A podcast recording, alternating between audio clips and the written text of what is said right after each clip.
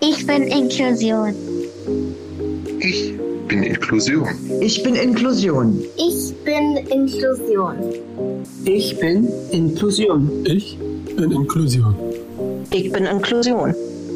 I'm Inclusion. Ich bin Inklusion. Ich bin Inklusion. Ich bin Inklusion. Und gemeinsam sind wir alle Inklusion.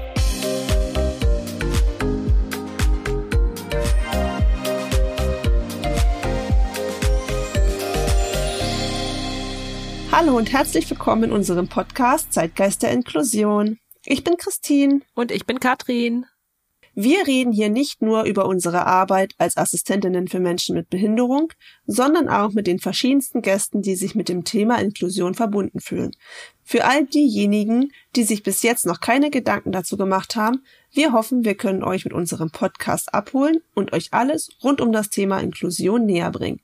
Unser Motto lautet nämlich, wir brauchen die Inklusion und die Inklusion braucht uns.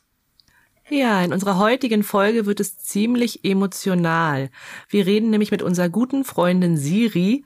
Ja, sie heißt tatsächlich so und nein, das ist kein Spitzname und sie ist auch nicht die Siri aus dem Handy. ja, über ein Thema, was in den Medien und der Gesellschaft und leider auch von ganz vielen Menschen um uns herum gern verschwiegen wird oder umgangen wird. Oder wie wir jetzt auch seit neuestem zu sagen pflegen, es wird ein wenig tabuisiert. Unser neues Lieblingswort. Allerdings. und hiermit wollen wir auch für die heutige Folge eine deutliche Triggerwarnung aussprechen, da wir über Krankheiten, das Sterben im Hospiz und auch über den Tod sprechen. Es ist auch sehr emotional geworden und wir sind auch sehr emotional geworden. Natürlich ist es verständlich, dass solche Themen unangenehm sind, aber wir empfinden es als sehr wichtig, dass trotzdem darüber offen gesprochen wird. Nicht nur, weil es, wie ja Katrin gerade schon gesagt hat, für uns emotional ist, sondern eben auch für Betroffene und für die Angehörigen der Betroffenen. Hm. Und um das ein bisschen besser zu beleuchten, haben wir uns dieses Thema für die heutige Folge ausgesucht und Siri war oder ist unsere perfekte Interviewpartnerin dafür gewesen. ähm, sie hat das super schön erklärt und ist unserer Meinung nach ein Vorbild für ganz, ganz viele Menschen da draußen. Oh ja. Sie ist nicht nur eine unglaublich liebevolle Mutter, sondern auch, wie ich immer gerne sage, die Inkarnation der Herzensgüte. das ist, klingt übertrieben, aber es ist es nicht. Siri ist wirklich ein unglaublich guter und toller Mensch. Hm. Wir beide haben, ich glaube, da kann ich ja wirklich für uns beide sprechen, selten ja. eine so starke und emotionale, tolle Frau kennengelernt. Hm. Und wollen doch gleich an der Stelle mal einen kleinen Dank an unsere Freundin Jessica aussprechen. Denn wenn unsere Freundin Jessica nicht gewesen wäre, hätten wir auch Siri nicht kennengelernt und da sind wir beim drüber nachdenken ein bisschen auf das Thema gekommen, was wäre wenn, was hm. wäre, wenn das nicht gewesen wäre und fand es doch wieder mal sehr faszinierend, wie sich Schicksale fügen. Wenn das nicht gewesen wäre, wäre das nicht passiert und wollen uns ja an der Stelle mal an das Schicksal bedanken. Auf jeden Fall. Dass es so eine tolle Fügung gab. Kennt ihr sicherlich alle da draußen auch. Und da sprechen wir bestimmt einigen aus dem Herzen. Oder? ja, ich bin da ganz bei dir. Ähm, zurück zum Thema, weil das Interview und das Thema an sich doch sehr viel Raum einnimmt, wie wir festgestellt haben, verzichten wir am Ende natürlich auf unsere sonstigen Fun Facts und wollen lieber am Ende nochmal auf wichtigere Dinge hinweisen, wie kleine Details und Erklärungen, die uns aufgefallen sind und die ihr beim Interview auch heraushören werdet. Aber jetzt wünschen wir euch erstmal ein schönes Anhören mit unserer lieben Siri. Ja, und starke Nerven. auf jeden Fall ein, ein Taschentuch. Ich empfehle euch ein Taschentuch. Hallo liebe Siri, schön, dass du da bist. Wir freuen uns heute, dich bei uns im Podcast zu haben in Folge 6. Hallo Siri. Hallo ihr beiden. Schön, dass ihr hier seid, weil ihr seid hier gerade bei mir zu Hause. Ja, wir wurden von Siri nämlich eingeladen. Es dreht sich heute um zwei ganz spezielle Themen. Und zwar einmal um Behinderung im Alter und einmal um Sterben und Tod im Hospiz. Mhm. Das sind ja sehr zwei krasse Themen, die ähm, sich auch sonst kaum einer traut, wirklich anzusprechen. Mhm. Und die in der Gesellschaft ja auch eher lieber verschwiegen werden, mhm. beziehungsweise auch nicht ausgesprochen werden und thematisiert werden. Mhm. Aber bevor wir da jetzt natürlich weiter drauf eingehen, mhm. möchtest du dich nicht erstmal unseren Zuhörern ein bisschen vorstellen? Ja, das kann ich gerne machen. Also ähm, mein Name ist Siri. das meistens schon immer ja den ersten Lacher bringt, beziehungsweise ähm, ja ich immer gefragt. Früher wurde ich von älteren Menschen immer gefragt, ob ich die Siri aus dem iPhone bin. Auch ist das süß. Hallo Siri. Die, die Siri aus meinem iPhone? Nein. Ähm, genau. Also ähm, ich bin Siri. Ich bin äh, werde dieses Jahr 40. ich habe drei Kinder. Ja, arbeite an einer Grundschule in Berlin Neukölln und ja, genau. Eigentlich würde ich mal sagen, bin ich ein ganz normaler Mensch mit ganz tollen Freunden. Und ja, ich habe halt äh, im letzten November äh, meine Mama verloren. Die ist äh, gestorben, nachdem ich sie äh, fast ein Jahr dabei begleiten durfte. Der hatte einen Gehirntumor. Der ist äh, diagnostiziert worden. Und ja, wie gesagt, dann habe ich sie halt ein Jahr begleiten dürfen. Und die letzten sechs Wochen war sie dann im Hospiz. Und ich finde das halt ganz, ganz wichtig, über dieses Thema zu sprechen und auch ein bisschen, also Werbung dafür zu machen, hört sich ein bisschen doof an.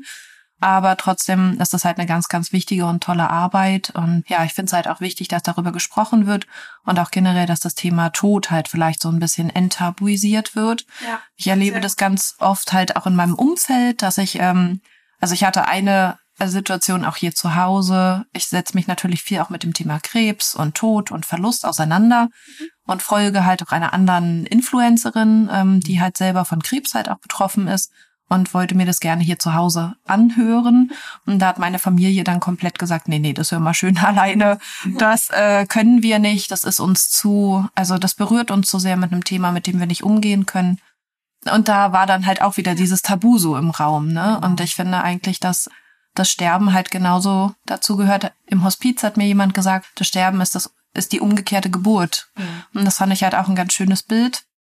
Genau, und deswegen finde ich es schön, mit euch heute darüber reden zu dürfen und dass ihr die Ohren trotzdem dafür offen haltet, auch wenn es natürlich auch immer ein sensibles Thema für einen selbst ist, weil man ja dann ja.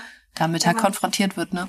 Man merkt das auch teilweise, wenn man halt diese Themen anspricht, wie die Stimmung dann umschwenkt, ne? Das ist halt, daran merkt man, dass es wirklich noch zu viel Tabu ist. Mhm. Also danke auf jeden Fall an der Stelle, dass du bereit bist, mit uns darüber zu reden. Ja, sehr gerne. Und unsere erste Frage, wenn du bereit bist für Frage 1. unsere erste Frage ist natürlich, inwieweit du mit diesem Thema in Berührung gekommen mhm. ist oder es dich betrifft. Mhm, genau. Also erstmal zum Thema Behinderung im Alter. Genau. Genau. Ähm, ja, also vorher hatte ich äh, relativ wenig mit dem Thema zu tun. Meine Mama war über die ganzen Jahre eigentlich auch immer sehr gesund, so. Dann ist ja sozusagen das in ähm, Erscheinung darüber getreten, dass sie plötzlich epileptische Anfälle bekommen hat. Wir haben das Thema Epilepsie halt auch in der Familie, weil die eine große Tochter des Papas meiner Kinder äh, Epilepsie hat. Darüber war so ein bisschen Vorerfahrung halt schon da. Und ähm, genau, meine Mama ist halt einfach plötzlich immer weggekippt. Und also die erste Situation war, da war ich mit meiner Tochter schwanger, also fast genau vor zehn Jahren. Also sie hatte ähm, eigentlich so einen Infekt quasi, hatte Fieber. Und ähm, dann hat mein Papa halt beschrieben, dass sie halt plötzlich äh, vor dem Fenster stand und nicht mehr sie selbst war, so, ne? Und dann ist sie halt hat halt diesen Anfall bekommen, ist weggekippt und mein Papa war natürlich total überfordert, hat erst irgendwie gedacht, sie hätte einen Schlaganfall oder wie auch immer, weil, also, ne, das halt so ungewöhnlich, sage ich jetzt mal, war. Mhm. Und da ist sie damals halt dann ins Krankenhaus gekommen und da hat man, also wie ich im Nachhinein halt weiß, sie hat halt nicht gerne darüber gesprochen, weil sie halt auch gesagt hat, ich lasse mich davon halt nicht so beeinflussen. Da hat man halt damals schon diesen, äh, wie nennt man's, also diese diese eine schwarze Stelle sozusagen gesehen. Okay. Also bei den Untersuchungen direkt. Genau, und sie wusste das auch. Also sie, genau, eine Raumforderung nennt es sich. Also so wird's halt geschrieben. Raum, ra raumfordernde Erscheinung oder irgendwie sowas. Und äh, meine Mama war ja ein kleiner Schlaufuchs und hat dann schon, sie hat genau gewusst, was dahinter steckt und hat aber gesagt, ich will mich davon nicht beeinflussen lassen. Meine Tochter kriegt ein Baby und so und ist dann dementsprechend halt damals aus dem Krankenhaus, ähm, hat sich halt selbst entlassen lassen, ist nach Hause und hat gesagt, ich, äh, ja, da haben sie ja diagnostiziert und haben gesagt, sie hatten einen epileptischen Anfall. Sie müssen ab sofort Medikamente nehmen, weil das halt total wichtig ist. Und hat meine Mama gesagt, nö, das mache ich nicht. Genau, und ist dann äh, damit halt nach Hause. Und dann hatte sie auch über Jahre tatsächlich, ist nichts mehr weiter aufgetreten. Ähm, darf ich kurz was Ja, fragen? kurz fragen. Ich wollte, ich, also ich wollte fragen, Ja. wie alt deine Mama da war. Na, meine Mama war, warte mal, 74, war sie jetzt als, also 64, Ah, genau, oder 63, ja, also genau, ich kann es jetzt gerade nicht, weil, genau, es war halt auch im Februar und sie hat aber gesagt, sie möchte halt nicht, dass das so viel Raum einnimmt und ähm, es sind halt andere Sachen wichtiger und so weiter und so fort. Und wie gesagt, hatte dann auch über die ganzen Jahre erstmal keine weiteren Erscheinungen. Kann ich ganz kurz eine Frage stellen? Ähm, hat sie, nachdem sie sich entlassen hat, etwas verändert an ihrem Leben? Hat sie damit begonnen, ihr, ihr, ihr Leben umzustellen, die Ernährung umzustellen? Hat sie irgendwie damit begonnen, sich anders damit dann auseinanderzusetzen, weil ja viel gesagt wird, dass auch viel der Lebensstil damit Genau. in Also bei meiner Mama, ich muss dazu sagen, meine Mama ist ähm, war immer sehr auf die Gesundheit bedacht. Also sie hat immer, äh, ich bin damit aufgewachsen, dass ich keine Gummibärchen essen durfte, weil da zu viel Farbstoffe drin waren und so. Kein Zucker, zu viel Farbstoffe. Genau, also ähm, meine Mama hat immer sehr auf Gesundheit geachtet. Meine Eltern waren auch sehr aktiv. Also die sind, hatten kein Auto, haben alles. Die haben den Weihnachtsbaum mit dem Fahrrad geholt und also wirklich immer, immer total tough äh, und total autonom vor allem. Das ist ja, nochmal was, was nachher vielleicht auch so wichtig ähm, nochmal ist beim Thema Hospiz und überhaupt und so, ne? Sehr autonom und sehr, sehr auf die Gesundheit generell schon bedacht. Insofern hat sie da nichts verändert. Aber das ist gut, dass du es nämlich nachgefragt hast, weil darüber ist mir eingefallen, sie hatte halt total damit zu tun, weil ihr die Zeit fehlte plötzlich. Und das sagen ja ganz viele ähm, Patienten oder nicht ganz viele Betroffene, die ähm, mit Epilepsie zu tun haben, die dann sagen, da fehlt mir ein Stück. Also es ist ja wie so ein Filmriss irgendwie. Und sie konnte das überhaupt nicht. Also sie war dann auch ganz doll vertaktet. Ihr fehlte ein Tag, nämlich dieser Tag, wo sie diesen epileptischen Anfall hatte und dann im Krankenhaus sozusagen wieder aufgewacht ist und gesagt hat, ich weiß nicht, was dazwischen war. Ich weiß nicht, was passiert ist. Genau. Also nicht nur der an der äh, bei dem epileptischen Anfall an sich, sondern auch davor und danach hat was hat die Erinnerung gefehlt. Genau, also bei ihr war das zumindest so. Es ist ja immer, kommt ja immer drauf an, welche Ausprägung da, äh, man hat. Und sie hat halt diesen Grand Mal, also diesen großen Anfall. Es gibt ja auch diese kleinen Anfälle. Also Lisa zum Beispiel hatte immer diese Absenzen. Die waren nur ganz kurz. Also Lisa hat ganz kurz die Augen nach oben gedreht und war dann wieder da. Und man hat es gar nicht richtig am Anfang gemerkt. So. Wer ist Lisa? Lisa ist die große, also die große Schwester, nee, die große Schwester meiner Kinder sozusagen. Genau, so, genau. Und ähm, genau, darüber hatten wir diese frühe Begegnung halt quasi, genau. Und ähm, genau, und bei meiner Mama, die hat halt diesen Grand Mal und das heißt, da geht halt dann auch so eine Aura mit einher. Also so, dass, also, oder viele beschreiben das halt wohl so, dass sie dann halt so ein Kribbeln merken und das ist irgendwie, dass sie so unruhig werden. Und das hatte meine Mama gar nicht. Also die ist, die ist einfach weggekippt und ähm, hat dann halt immer gesagt, ich kann das nicht steuern. Mir fehlt dann einfach Zeit und mir fehlt dann irgendwie, ich weiß nicht, was in dieser Zeit passiert ist, so, ne? Das ist ja dann auch ein Fehler oder ein, nicht Fehler, aber es ist ja auch, man wird unsicher, weil was fehlt was und man kann sich nicht erinnern und man hat sich davor auf sich selbst verlassen und auf einmal kann man das ja nicht mehr. Also stelle ich mir sehr schwer vor. Genau, und das war für meine Mama nämlich dann auch ein großes Thema, als mein Papa verstorben ist, weil mein Papa hat ja sozusagen immer ein bisschen auf sie aufgepasst. Also eigentlich hat sie immer gesagt, ich, ich pass auf deinen Papa auf. Aber eigentlich hat er halt auch so ein bisschen eigentlich immer mit auf sie aufgepasst und äh, dann als er halt verstorben war und dann hat sie ja kurze Zeit danach die Diagnose mit dem Gehirntumor halt bekommen. Und das hat sie total verunsichert. Also da ne, war dann die Trauerarbeit und zusätzlich immer wieder dieses, ich kippe einfach weg, ich kann es nicht steuern, ich weiß nicht, wann es kommt. Also es war schon immer gut, wenn, wenn ich zum Beispiel dann in ihrer Nähe war, ich habe immer schon gesehen, ich habe schon die ersten Anzeichen gesehen und dann wusste ich, okay, jetzt ist es soweit, dass ich halt darauf achten muss, was weiß ich, ähm, sie halt wirklich auf den Boden zu setzen oder auf den Boden zu legen oder wie auch immer, damit halt nicht äh, dieses Wegkippen. Ja, genau. Also am Anfang war das ja, das war ganz, ganz äh, schlimm. dann war es halt so, dass ich zu ihr gekommen bin und hab dann halt, dann hatte sie halt blaue Läsuren überall. Sie sah immer aus, als wenn sie von irgendwem verprügelt worden wäre. Ja. Und dann habe ich halt immer gesagt, was ist denn passiert? Ich weiß auch nicht.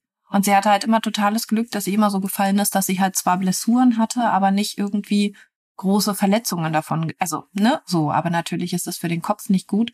Und für sie war das natürlich immer wieder dieser Kontrollverlust. Mhm. Gerade als Mensch, der eigentlich sehr gerne Kontrolle sozusagen über sein Leben hat, war das ganz fatal. Ne? Ja. So.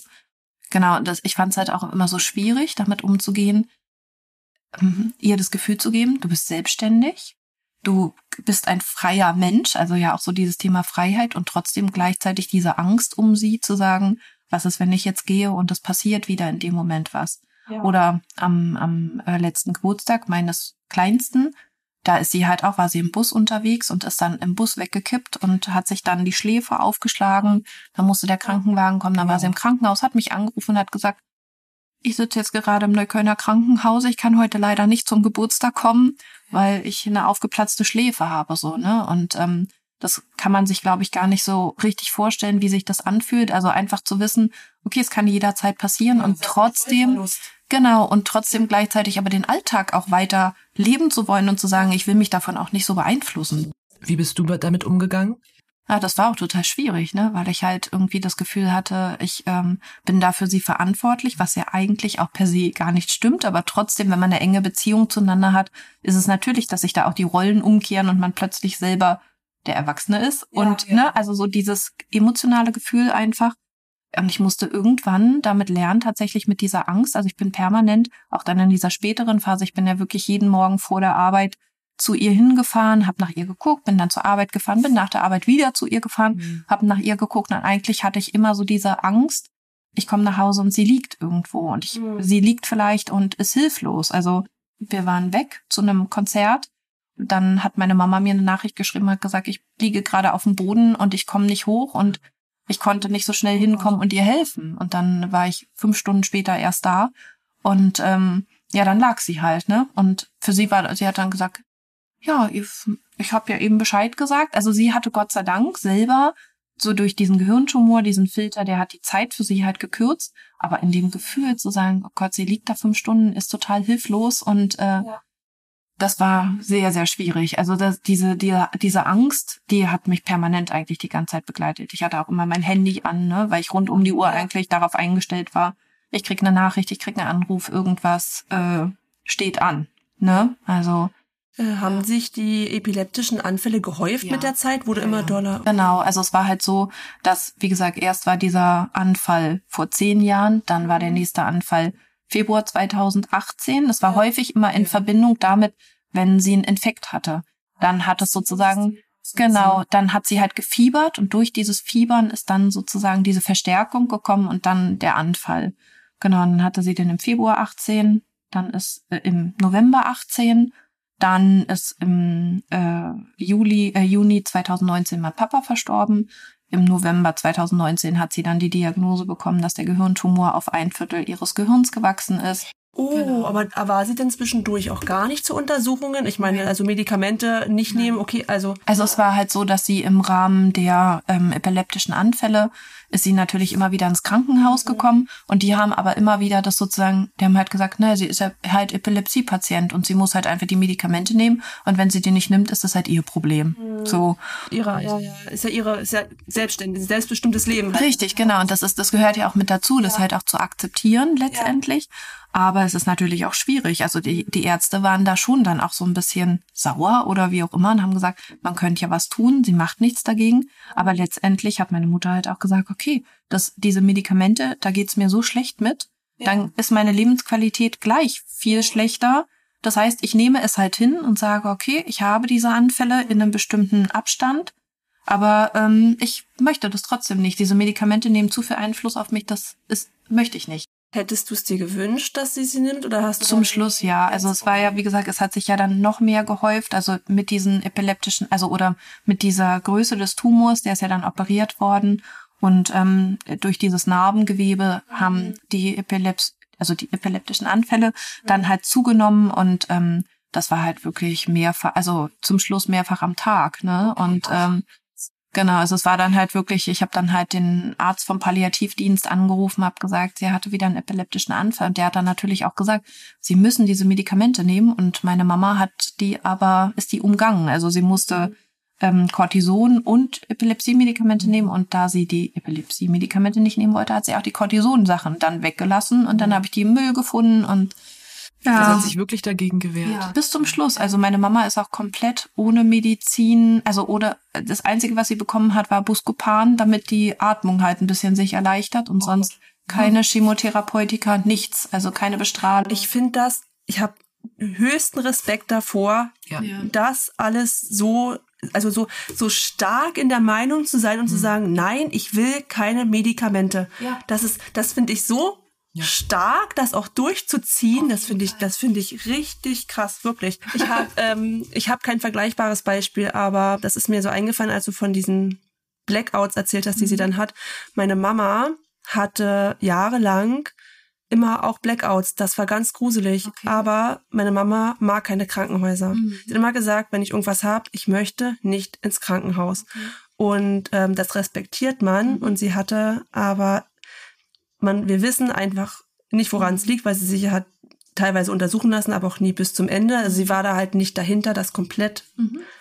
also hin, dahinter zu gucken, mhm. wo die Ursache liegt. Und sie hatte dann immer, ich werde das auch nie vergessen, wenn, wenn Lebtag nicht vergessen, sie saß dann einfach da und hat immer wieder die gleiche Frage gestellt, immer wieder im gleichen Abstand. Es sind fünf Minuten vergangen und sie hat gefragt, was ist denn heute für ein Tag? Mhm. Was ist denn heute für eine Uhrzeit? Und dann, ich bin wieder klar. Und das waren immer die gleichen Sätze, immer im verschiedenen Abstand. Okay. Und wir haben dann, je nachdem, wer halt auch von uns Familienmitgliedern da war, ähm, waren immer bei ihr, weil wir auch nicht wussten, dann wird sie wieder klar. Und sie hat auch die ganze Zeit immer gelächelt. Man hatte das Gefühl, sie ist in einer anderen Welt, ihr geht es total gut, das sagt sie selber mhm. auch. Ihr ging es nicht schlecht, mhm. aber das ist halt, sie war halt weg. Sie war, mhm. als ob ein Teil ihres Körpers sich einfach abgespalten hat mhm. und dann saß da bloß noch diese Menschenhülle, aber ja. sie war absolut nicht da und das war für mich so so gruselig, weil ich auch nicht einschreiten konnte. Ich konnte ihr weder helfen noch äh, konnte irgendwas machen, weil sie war ja war ja auch nicht ansprechbar. Mhm. Sie, man hätte ihr sonst noch was erzählen können und mhm. das hat sie lange Zeit toi toi toi nicht gehabt und es ist vermutlich auch so eine stressbedingte Sache. Mhm. Okay. Aber das war das war gruselig, weil wir natürlich mal gesagt haben, Mama, lass es vielleicht mal kontrollieren. Man hat ja dann auch Ängste, aber hat sie nie gemacht. Aber ich, ich muss das respektieren. Also ich kann ja nicht für meine mhm. Geschwister sprechen, ja. aber ich für mich habe gesagt, es ist das Leben meiner Mama. Ja. Auch wenn ich es mir als Tochter wünschen würde, ja. es ist halt auch nicht mein Recht. Ich kann ihr sagen, ich würde es mir wünschen, aber also egal welche Entscheidung du hast oder du triffst, ich trage sie halt mit. Mhm. Aber trotzdem war es halt, es ist halt nicht so vergleichbar mit dir, aber so ansatzweise weiß ich, wie es ist, das zu akzeptieren, auch wenn man sich halt wünscht, wie bei deiner Mama, dass sie halt doch Medikamente ja. genommen hätte, ja. so wie ich mir wünsche, dass meine Mama das vielleicht hätte irgendwann mal abklären lassen. Ne? Und das ist halt immer, das zu respektieren und die Stärke auch der Menschen zu sagen, nein, ich will das halt einfach nicht, weil ich das nicht will. Mhm. Und das ist halt, also auch diese Selbstbestimmte halt auch ja, einfach, ne? Genau, genau, ja. Und das finde ich so bewundernswert, sich eben nicht auch von Ärzten verängstigen zu lassen. Ja. So, sie müssen das jetzt nehmen, weil. Und sie hat halt auch so viele Kämpfe dort, also dagegen führen müssen bis zum Schluss, also wirklich noch im Hospiz, wo sie gesagt hat, wo ja dann halt auch angetragen wurde und gesagt äh, wurde, Mensch, Frau Müller, und wollen Sie nicht? Und sie hatte halt zum Beispiel ganz dolle Rückenschmerz und dann haben sie ihr gesagt, wir können Ihnen Schmerzmedikament geben. Nein. Sie wollte nicht mal Schmerzmittel nein, haben. Nein, keine Schmerzmittel. Also, weil sie einfach gesagt hat, nein, dann bin ich nicht bewusst. Also dann erlebe ich, dann weiß ich, dann weiß ich nicht, ist es jetzt das Medikament oder ist es mein Zustand? Und sie wollte das halt ganz bewusst wahrnehmen und ist aber auch ganz stark, also sie ist tatsächlich, so makaber wie sich das anhört, mit dem Tod mit dem schönen Tod, den sie erlebt hat, belohnt worden für das, was sie sozusagen durchgestanden hat. Also weil sie sich wirklich wie in diesen Geburtsprozess, in diesen Sterbeprozess begeben hat. Sie hat einen Tag dann einfach gesagt, ich habe jetzt irgendwie, ich möchte nicht mehr essen. Und das war so, wie du möchtest nicht mehr essen. Ja, ich hab, ich möchte nicht mehr. Und dann kam halt dieses Nicht-Trinken auch dazu und so, aber das können wir ja später. Das kommt, ja, ja, ja, ja da kommen wir gleich nochmal drauf zurück. Genau, ja. aber das ist halt natürlich und ich finde das, ähm, ich finde das auch ganz toll, dass du da deine Mama auch so unterstützt und da auch hinterstehst. Ich finde, das ist ja auch Liebe, ja. zu sagen, okay, ich akzeptiere das so und ich stelle nicht mein Bedürfnis so bedingungslos, ne, zu sagen, also sie ist nicht nach seinen anderen Bedingungen des anderen zu richten. Ja, wobei es ja bei deiner Mama auch so gewesen, also so gewesen zu sein scheint. dass äh, genau, dass ähm, dass sie ja durch also dieses ritualisierte, was sie immer wieder gesagt hat, muss sie ja trotzdem irgendwie das in sich gehabt haben zu sagen, okay, das sind die Punkte, die ich abarbeite genau. oder die das Gehirn abarbeitet und dann komme ich wieder zurück wie bei so einer bei so einer Hypnose oder ja, so, ne? Genau, ja, und es war immer das gleiche, immer die Zeit, Datum, Zeit und dann hatte man so, jetzt bin ich wieder da. Und dann ja. fing aber wieder an. Welcher Tag ist heute? Konnte ja. sie sich danach daran erinnern? Nein. Mhm. Also nur aus Erzähl ich glaube, ich will jetzt nichts Falsches sagen, aber ich glaube, ich glaube nein. Mhm. Also das werde ich nach dem Interview nochmal meine Mama fragen, aber mhm. ich möchte behaupten, sie kann sich an nichts erinnern, auch nicht davor. Ja. Mhm. Also das, das erste Mal ist es passiert, als sie zum Elterngespräch waren bei meiner Schwester in der mhm. Schule mhm. ähm, und sie weiß nicht mal mehr davor, da waren sie glaube ich einkaufen und ab da war schon Ende. Obwohl das Elterngespräch erst Stunden später war, konnte sie sich genau. als ob, also der Kopf davor schon abgeschalten hat, aber sie hat das gar nicht bewusst mitgekriegt. Oder wie es auch so ein Schutzmechanismus mhm. vielleicht, ne? Also was dann da in der Psyche passiert, das weiß man ja nicht. Aber sie konnte sich auch Stunden davor nicht erinnern mhm. und im danach. Und man hat es ihr angesehen. Man hat mhm. das wirklich gesehen, dass sie mhm. auf einmal nicht mehr sie selbst war. Und das war gruselig. Also ich glaube, gruselig ist da, es ist wirklich mhm. gruselig, ja. weil man auch selber dann auch wirklich. Am Anfang macht das einem auch so Angst, ne? Irgendwann ja, lernt man ja damit auch Routine es geht euch ja in eurem Job auch so wahrscheinlich das oder in eurem nicht Job Beruf ja. äh, ne, dass dass ihr dann seht ähm, okay ähm, das, das sind wieder Anzeichen für das und das oder hier ist die genau. das und das genau. ähm, da muss ich handeln oder genau. wie auch immer und das ist ja dieses Profi man wird dann professioneller irgendwie ja. so man geht sehr feinfühlig in die Situation rein ja, man ja. und man guckt auch genauer ne also bei meiner Mama habe ich dann gesehen das ging immer mit ihrem Auge los wenn das Auge angefangen hat zu zittern dann wusste ich okay jetzt und wenn, wenn ich sie dann gleich hingesetzt habe und gesagt habe, du Mama, setz dich mal, hat sie gesagt, wieso? Ja, setz dich mal. Und dann ist, hat es ganz häufig dazu beigetragen, dass der auch nicht durchgegangen ist. Ne? Also beim epileptischen Anfall, du kannst den ja, der kann ja ähm, regional begrenzt sein oder er geht einmal durch den ganzen Körper durch. Und wenn man diesen Stressfaktor weggenommen hat, dass sie irgendwie steht oder wie auch immer, dann ging das. Dann ist es meistens nur irgendwie zur Gesichtshälfte durchgegangen und dann war es paar Minuten später auch wieder gut zum Schluss dann nicht mehr. Also zum Schluss war es dann der ganze Körper. Also Du hast ja dann auch eine gewisse Routine für dich erarbeitet, wenn du die ersten Anzeichen gesehen ja. hast. Dann hast du ja gewusst, was passiert und war, ist man natürlich auch froh, wenn man es dann einschränken konnte, mhm. nur auf die mhm. Hälfte des Gesichtes. Ja. Also ja, und auch, dass man ähm, dass man irgendwie selber auch ruhiger geworden ist. Am Anfang war ich immer total panisch mit, ne? Also es war meine mhm. Mama und das ging ihr schlecht und ich weiß noch, das erste Mal, als ich die Feuerwehr gerufen habe, ähm, also da ich war selber krankgeschrieben. Und mein, mein Papa hat mich angerufen und hat gesagt, ich weiß die Nummer der Feuerwehr nicht, kannst du bitte die Feuerwehr rufen? Äh, und, und dann, ne, ich habe, wie gesagt, ich habe vorher gelegen und ich habe einfach nur noch meine Sachen gepackt, bin rübergefahren und ich war so zittrig und habe gedacht, meine Mama, die stirbt, die stirbt, die stirbt. Mhm. Und mein Papa, der wusste auch nicht mehr, wo ist irgendwas so, ne? Ja. Und man funktioniert dann plötzlich. Also es ist ja. ganz faszinierend. Das ist dann wie so ein Schalter, der umgelegt wird und man denkt, okay, ich habe jetzt die Verantwortung, ich muss jetzt funktionieren. Mhm. Und ähm, am Anfang, ich habe den Feuerwehrmann irre gemacht und habe gesagt, woher wissen Sie denn, dass es ein epileptischer Anfall ist? Vielleicht hat sie gerade einen Schlaganfall und vielleicht. Und dann hat er gesagt, alles gut, wir sehen die Symptome. Und dann bin ja. ich mit, mitgefahren, ne, mit der Feuerwehr. Und die, die Straße, alle standen auf der Straße, die, die Rettungsgasse hat nicht funktioniert. Und ich dachte mir so, wenn sie jetzt einen Schlaganfall, ja, genau, ne, ist ja auch das typische Thema. Und wenn man dann selber drinsteht, dann denkt man so, ey, warum, warum funktioniert das nicht? Dem Menschen vielleicht gehen, gehen dem gerade Gehirnzellen kaputt, weil die Leute es nicht hinbekommen, diese Rettungsgasse hinzubekommen. Dabei ist es das kleine Einmal-Eins ja, beim Autofahren. Genau, aber es sitzt halt trotzdem nicht, ne? genau, und ähm, ja, und irgendwann wird man halt ruhiger. Man geht ja. selber in die Situation rein und sagt, okay, ich weiß, ich lege sie jetzt auf den Boden, ich halte ihre Hand, ich lege ihr ein Kissen unter, unter den Kopf, ich decke sie zu, damit sie nicht auskühlt.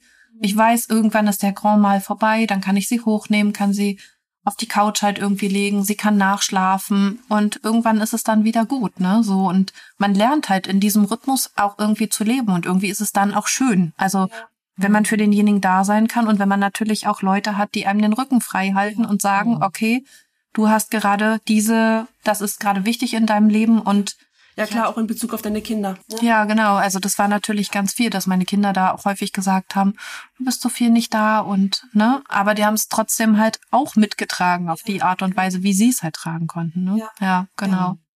Aber es ist halt, ach so, das war noch, was ich sagen wollte, was ich sehr erstaunlich fand, dass ähm, mir gesagt wurde, dass tatsächlich im Alter äh, Epilepsie die dritthäufigste Erkrankung ist. Also es gibt die Altersepilepsie, das wusste ich oh. nämlich vorher auch nicht und das wollte ich euch nämlich unbedingt erzählen. Genau, ähm, und ich war sehr erstaunt darüber, dass das halt äh, so viele Menschen im Alter betrifft und aber nirgendwo ein Thema ist, ne? ich habe das noch nie gehört. Ich auch nicht, nein. Genau, das, ja. Das nee, wusste ich nicht. Dritthäufigste Erkrankung im Alter, neben Krebs und äh, Demenz halt irgendwie, ja, als drittes Thema. Das ist wohl auch ein Thema, was tabuisiert wird. Ja. Einfach totgeschwiegen. Ja. Aber warum? Aber also wird einfach nicht gern drüber gesprochen oder ist es vielleicht doch wirklich, wenn man Angst hat davor? Also ich, also ich kann nur oder was ist deine Einschätzung? Genau, ich kann nur mutmaßen aus meiner eigenen Erfahrung und auch tatsächlich aus meinem persönlichen Wahrnehmen, was mich im Nachhinein natürlich auch total betroffen und traurig macht über mich selbst. Ja. Aber ich weiß, dass ich ähm, früher vor Epilepsie auch einfach Angst hatte. Es gab ja auch dieses Stigma, ne? Ja. Ein, jemand, der Epilepsie hat, wer, da wird, das werdet ihr bestimmt auch schon mitbekommen haben oder so, dass man also früher hatte ich tatsächlich Angst davor, Menschen zu begegnen, die Epilepsie haben, weil ich irgendwie, das war halt so ungewohnt. Es war so ungewohnt, das zu sehen, ne, dass dann so ein zuckender Körper da irgendwie auf dem Boden liegt und ähm, irgendwie, irgendwie hat es einem Angst gemacht. Einfach so, ich weiß gar nicht. Vielleicht aus Hilflosigkeit, Also, wenn man nicht ja. weiß, wie man reagiert, dann bekommt man Angst, wenn man nicht, wenn man reagiert, reagiert man richtig oder, na, obwohl es ja eigentlich, man kann ja gar nicht falsch reagieren, solange man überhaupt reagiert, Ja.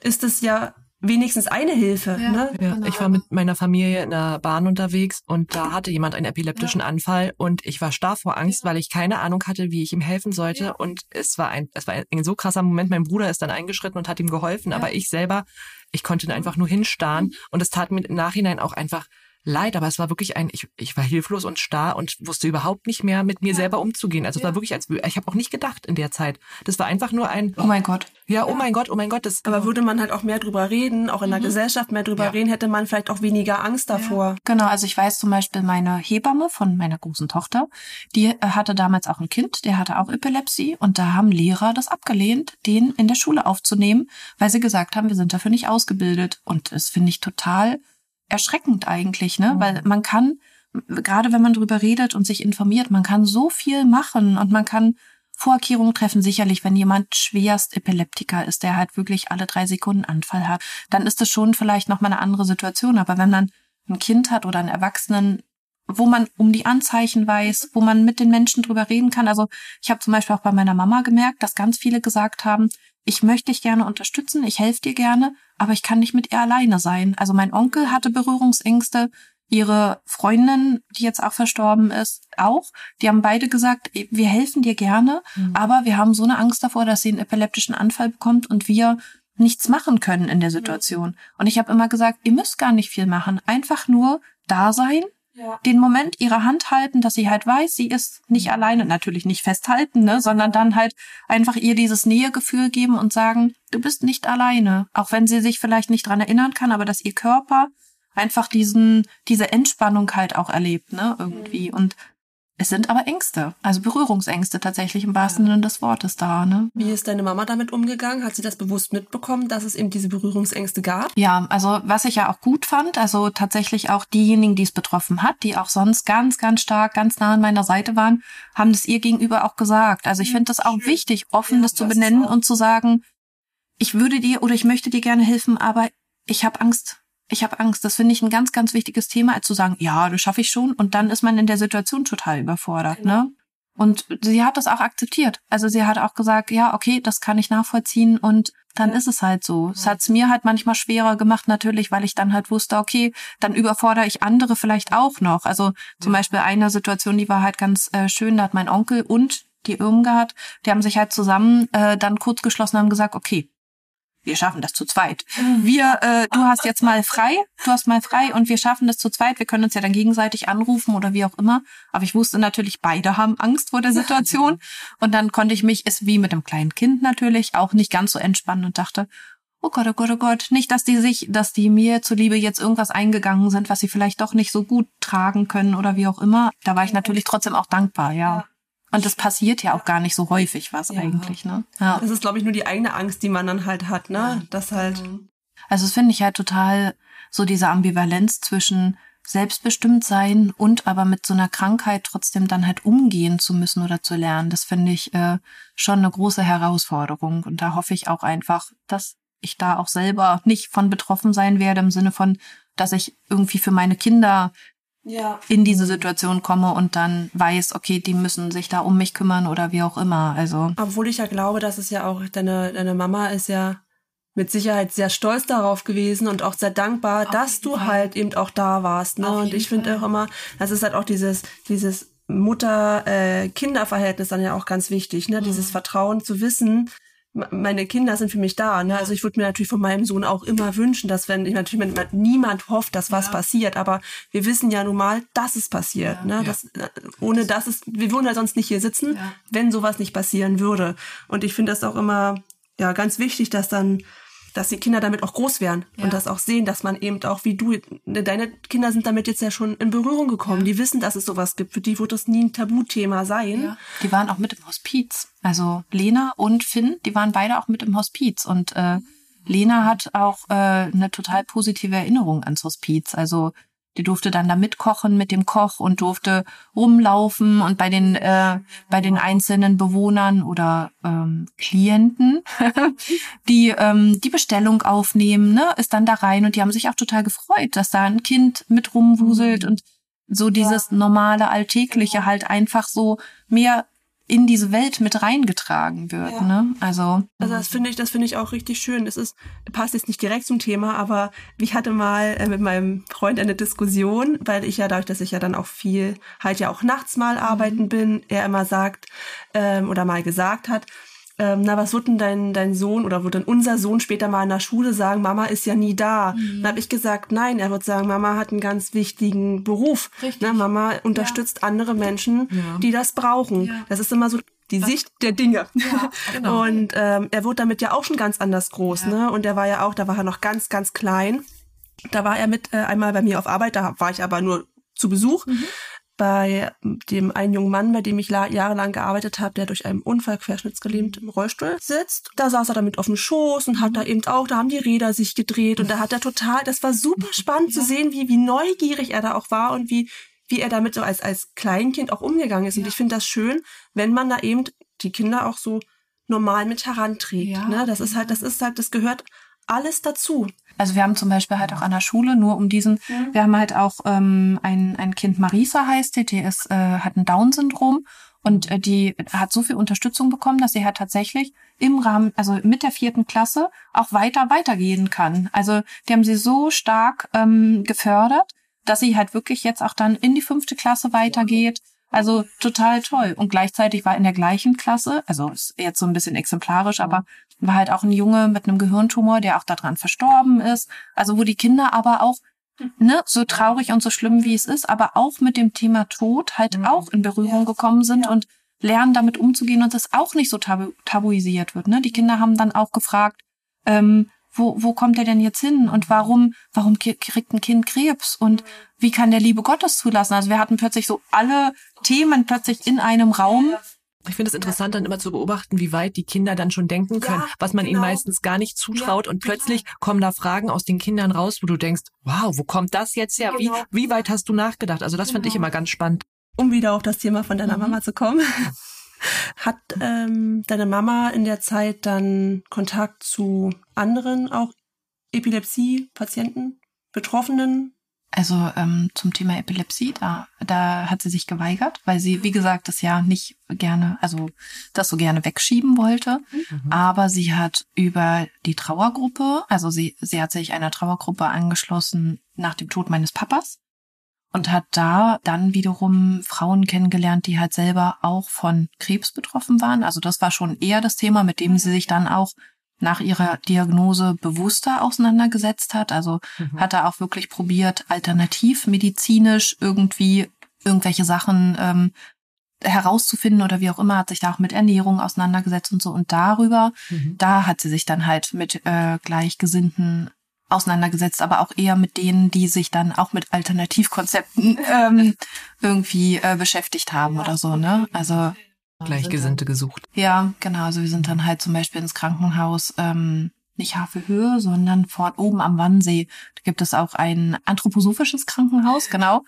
Und äh, die hatten dann halt auch so Alternativvorträge und auch zum Thema Ernährung und so weiter und so fort. Und das war, das war total toll für sie. Das war ihre Welt, dass da halt auch andere ähm, diesen Weg halt irgendwie suchen und so. Und genau, aber sie war eher lösungsorientiert. Also sie hat sich nie da so reingegeben und gesagt, oh nein, sondern immer wieder halt, hat sich immer wieder hochgerappelt, war immer wieder auch stark und ähm, hat halt dann gesagt, okay, ich, ähm, ich gebe mich nicht geschlagen. Mhm. Zumindest bis dann halt das Rezidiv. Also sie hatte ja, sie ist ja operiert worden im Dezember und hatte dann, dann haben sie ihr halt gesagt, okay, wir haben es tatsächlich geschafft, alles rauszuschneiden, den ganzen Tumor, der ist weg. Wobei vorher, vor der OP eigentlich prognostiziert wurde, dass man nicht alles wegnehmen kann, weil der da am Hirnstamm halt hinten saß schon. Ja, das war natürlich, war sie total glückselig, als dann so durch Zufall der Arzt ihr am 29. Dezember gesagt hat, nee, nee, wir konnten alles entfernen, ist alles gut. Und dann war so, ah, echt? Es hat geklappt. Und da war sie halt sehr hoffnungsvoll ja, und ähm, hat dann halt auch probiert, so, okay, jetzt stärke ich mich. Und mhm. sie hatte aber von Anfang an gesagt, sie lässt sich einmal operieren, sie lässt sich nicht bestrahlen, sie nimmt keine Chemotherapie. Wenn es dann gut ist, ist es gut. Und wenn nicht, dann lässt sie nichts mehr machen. Also das war schon sozusagen so diese in Aussichtstellung und ähm, sie ist halt trotzdem auch gleich palliativ eingeordnet worden. Also, ne, es war, obwohl sie operiert wurde, hatte sie den Stempel oder die Zuschreibung, dass sie in palliativer Behandlung ab sofort. Also ich glaube, das macht natürlich auch was mit einem, wenn man quasi schon mitgeteilt ja. bekommt, okay, es wird nicht mehr gut werden. Ja. Dann war aber erstmal war sie halt sehr positiv halt trotzdem gestimmt. Dann war am 25. Mai hatte sie einen Nachuntersuchungstermin. In welchem Jahr jetzt? 2019, äh, nee, 2020. Das war ja das Corona-Jahr. Genau, das, das kam mir noch alles dazu, dass sie halt dann auch gesagt hat, also ich muss auch dazu gestehen, dass wir tatsächlich in dieser Zeit trotzdem uns umarmt haben, weil ich halt einfach gesagt habe, sonst stirbt sie mir an Einsamkeit oder an, ne? Also sicherlich, das muss man auch für sich miteinander ausmachen, aber ähm, ja, das ist halt auch die Frage, die man abwägen muss, ne? Was ist denn jetzt, was überwiegt denn jetzt, ne? Die Angst vor der Corona-Pandemie oder von der ja. Covid-19-Infektion ja. oder ist es halt tatsächlich einfach auch die Nähe zur Mutter, ja. die man danach nicht mehr wiederbekommt. Ne? Mhm. Das ist es ja dann. Und auch für sie, also so dieses halt, dass sie auch das Gefühl hat, sie bekommt halt Nähe und ne, sie hatte ja meinen Papa verloren und dann noch zu sagen, äh, wir können uns gar nicht drücken oder wie auch immer. Ne? Das ist halt Sie hat auch ihre Enkelkinder ganz lange nicht gesehen, weil wir natürlich auch darauf erst Rücksicht genommen haben, gerade mit der Erkrankung, wo wir gesagt haben, dass da nicht irgendwie Risiko, dass sie auch noch Co also hier Corona dazu bekommt oder wie auch immer. Aber wir haben uns trotzdem beide immer gedrückt. Also wir haben immer gesagt, dass wir geben das auch nicht auf und wir sind dann lieber an anderen Stellen vorsichtig, aber das muss irgendwie halt sein. Genau, und dann. Das muss jeder für sich selber ja, ja auch abschätzen, aber ich finde es wichtig, gerade in der Situation auch das nicht vereinsamen zu lassen auf mhm. beiden Seiten, weil das kriegt man nicht wieder. Genau, und dann am 25. Mai war es halt so, also sie hatte dann halt irgendwie, ich weiß auch gar nicht, warum sie nochmal wieder op äh, nicht operiert wurde, warum sie, oder war es die reguläre Untersuchung? Auf jeden Fall musste sie nochmal wieder zum CT mhm. und MRT und dann ich hatte die Bilder schon hier, also wir haben eine CD mitbekommen, das wurde mhm. gemacht. Ich hatte das schon mitbekommen und ich hatte mir so ein Programm runtergeladen, um mir das anzugucken. Und in meinem Freundeskreis sind ja ein paar Menschen, die sich auch mit diesen ganzen medizinischen Sachen so auskennen. Ja. Und dann wurde mir gesagt, alles, was leuchtet, ist ähm, wieder neues Gewebe. Und äh, dementsprechend wusste ich es halt vorher schon. Ich konnte es ihr aber nicht sagen. Ich konnte ihr das nicht sagen, mhm. dass da wieder was ist. Und dann sind wir halt zu diesem Arzt und der hat dann halt gesagt, ja, ist wieder was nachgewachsen.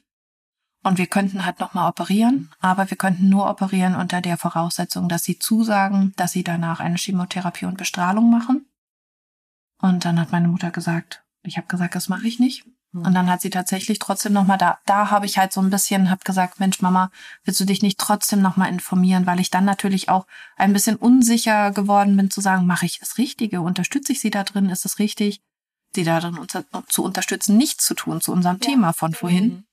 Und dann hat sie sich wirklich nochmal mit mir gemeinsam auf den Weg gemacht zu einer Strahlentherapeutin, zu einem, also zu dem Chem also zu dem Onkologen, der ja dann die ganze Chemotherapie aufstellt. Und ähm, der Schlüssel war, glaube ich, dann, als wir bei der Strahlentherapeutin waren und die gesagt hat, na ja, wir zerstören den nicht mehr, wir halten ihn nur auf, dass er nicht weiter wächst. Ja. Und da hat meine Mutter dann gesagt, okay, wofür dann? Also ja. Es kam halt noch dazu, sie hätte halt am Kopf bestrahlt werden müssen. Sie hatte selber nur noch ein, also das eine Auge war bei ihr schon geschädigt von Kindheit an. Das heißt, sie hatte nur das eine Auge und dieses eine Auge, wo sie bestrahlt worden wäre, das wäre halt genau in diesem Bestrahlungsfeld gewesen. Also es wurde ihr auch noch gesagt, dass das Risiko halt besteht, dass sie dann das Augenlicht darüber verliert. Und dann hat sie gesagt, hm, wofür? Ja. ja. Und dann war halt klar ab diesem Tag, okay. Und meine Mutter hatte sich tatsächlich auch schon vorher im Hospiz, also als sie, es war halt auch ein großer Reigen, als sie die Diagnose im November 2019 bekommen hatte, wo der so ein Viertel des Gehirns halt war, da hatte sie sofort mich gebeten und hat gesagt, kannst du dich bitte erkundigen, wie es in der Schweiz aussieht mit aktiver Sterbehilfe? Oh, krass. Genau. Ähm, ja. Und ist selber halt gleich den Weg gegangen und hat gesagt, okay, ich ähm, melde mich im Hospiz an. Mhm. Also ähm, und hatte dann halt auch eine Frau, die hat dann Kontakt zu ihr aufgenommen und hat ähm, gesagt, okay, ich werde sie begleiten auf diesem Weg. Mhm. Äh, genau. Ich werde sie begleiten auf diesem Weg. Ich bin an ihrer Seite. Sie werden dann nicht alleine sein. Und ähm, ja, dementsprechend wusste sie halt, okay, es geht darauf hin. Ja, so, es wird eher. Tut mir leid. Na, du. Ich muss dann immer so an meine Mama denken. Deswegen ja, ist es, mhm. ich mir vorstellen würde, was passieren würde, wenn das halt mit meiner Mama passiert. Das ist halt auch immer so, es berührt mich halt auch immer sehr, wenn ich halt mit Menschen auch darüber rede. Und dann habe ich eher immer das schlechte Gewissen, dass dass der andere dann also ja, weint weiß, so traurig ist, aber für mich ist es, glaube ich, auch so ein Schutzmechanismus, ja, ne? Zu ja. sagen, okay, also es war halt auch so, dass ich halt wirklich immer gesagt habe, jeder Tag, den ich da habe, ist halt das Geschenk. So und ähm, was kommt, wissen wir nicht und wann das kommt, wissen wir nicht, aber jeden Tag, den ich halt irgendwie mit ihr habe, das ist halt ja, geschenkte Zeit. Ab dem Punkt, wo sie operiert wurde. Und ähm, genau, und wir hatten ja auch eine sehr intensive Zeit. Ne? Also wir sind dann irgendwie noch, sie hatte mir zum Geburtstag oder wir haben auch meinen 39. Geburtstag haben wir zu zweit verbracht und ähm, das war halt auch sehr berührend. Wir waren halt in einem Hotel, wo wir vorher halt schon früher zusammen halt häufig waren. Und ähm, an dem letzten Tag, also ich hatte halt an dem ähm, Samstag Geburtstag, am Sonntag sind wir halt wieder gefahren. Und da hatte sie dann all ihre Sachen schon gepackt und hat dann früh, wir hätten noch Zeit gemeinsam gehabt. Und dann hat sie gesagt, können wir bitte losfahren? Und dann habe ich gesagt, warum? Wir haben doch noch gemeinsame Zeit. Und dann hat sie gesagt, ja, ich weiß aber, dass ich nicht wiederkomme und sonst fällt mir der Abschied noch schwerer. Und das war natürlich auch, ne, also so, so Situationen, wo sie halt selber auch darüber geredet hat, das kommuniziert hat und darüber ich natürlich auch gemerkt habe, wie präsent es in ihrem ja. Sein einfach ist. Aber es war immer ganz punktuell, dass sie halt einfach dann gesagt hat, okay, ich, ähm, ich möchte das jetzt hier halt abschließen an der Stelle. Und mhm. ähm, ja, genau. Und so hat sie sich halt da Schritt für Schritt sozusagen auf den Weg in Anführungszeichen gemacht. Sie ist ja dann auch erst ähm, soll ich ganz kurz, also soll ich kurz erzählen mit dem Hospiz? Ja, mach ruhig. Ja, ja. ja. Das ist das Ricom Hospiz. Das ist halt auch ein relativ großes in Berlin. Ähm, das hat zwei Stellen in Rudow äh, mhm. und in äh, Berlin-Neukölln. Ähm, hat insgesamt, glaube ich, 60 ähm, Kunden, sagen sie, glaube ich, selber. Ich weiß es nicht. Auf jeden Fall. Genau, das ähm, beim Ricam Hospiz ist halt das Besondere, dass die das erste Hospiz deutschlandweit sind, ähm, die ein Tageshospiz haben.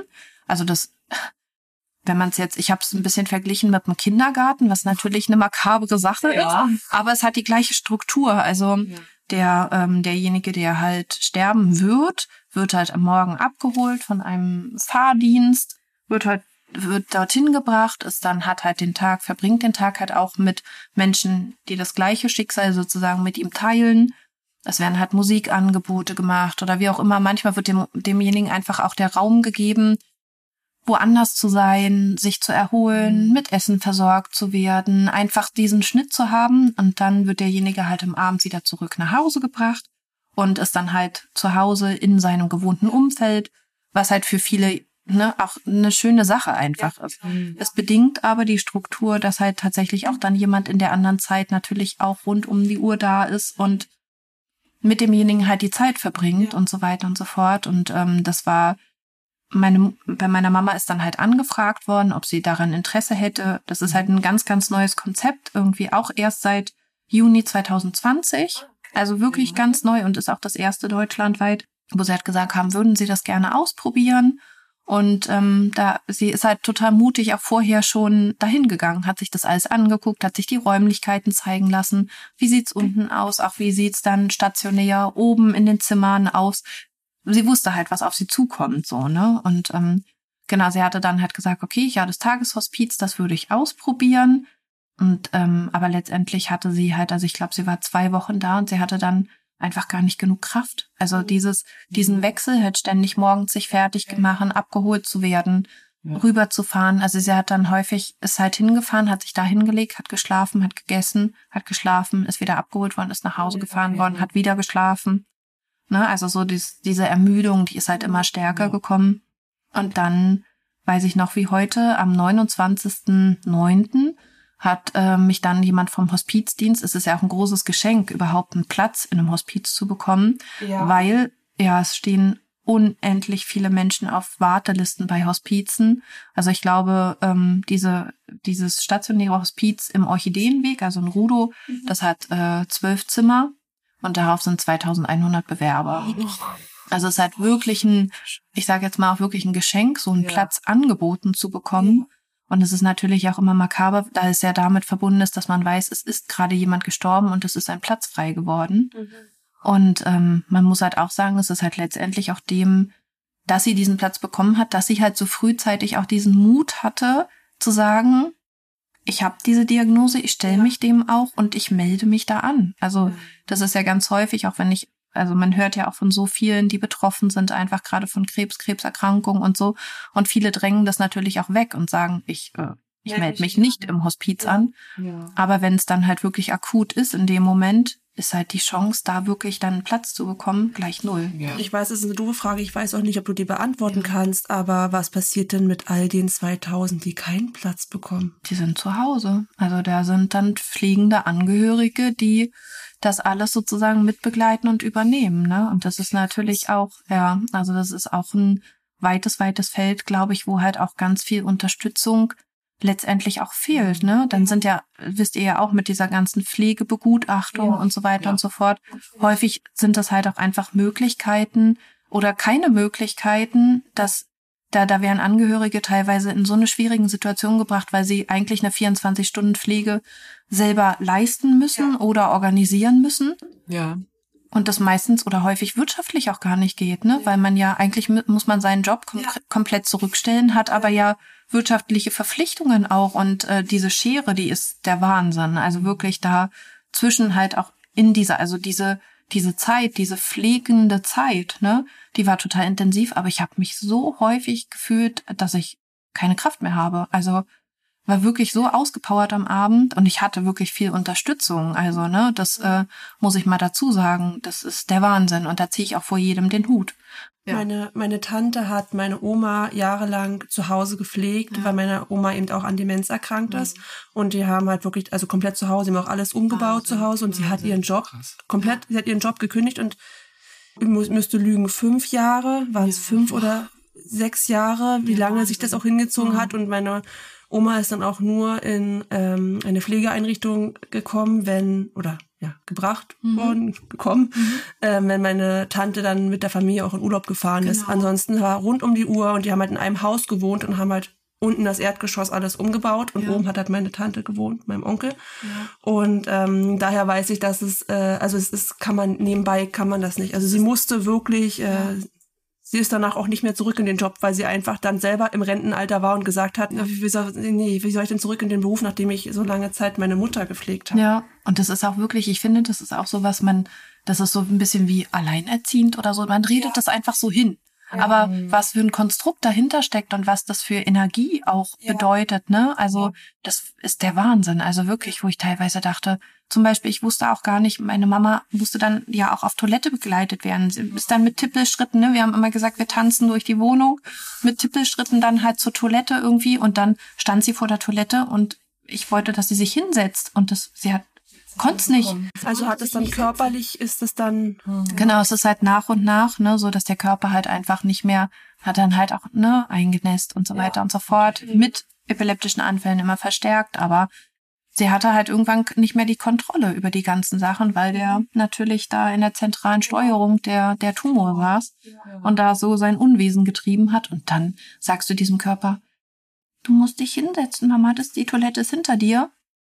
Und es geht nicht. Was machst du? Also, wenn du null pflegerische Erfahrung halt auch hast, ne? Also ich finde, Angehörige müssten auch zumindest so einen Basispflegekurs dann irgendwie bekommen, um zu sagen, okay, das machst du in der Situation. Ich konnte dann immer fragen und sagen, was mache ich denn jetzt? Äh, hast du eine Idee für mich irgendwie, ne? Aber ähm, das finde ich ganz, ganz, eine ganz große Herausforderung auch.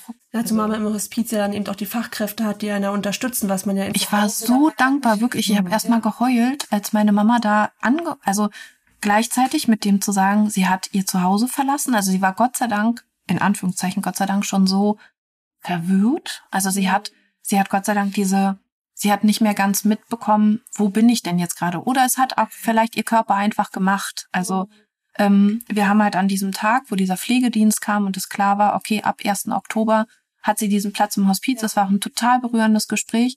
Das war der Morgen. Wir haben zusammen gefrühstückt mit ihrer Freundin, die jetzt vor drei Wochen verstorben ist. Und da haben wir halt mit ihr geredet, da haben gesagt, wir schaffen das nicht mehr. Mhm. Es, du hast diesen Platz angeboten bekommen.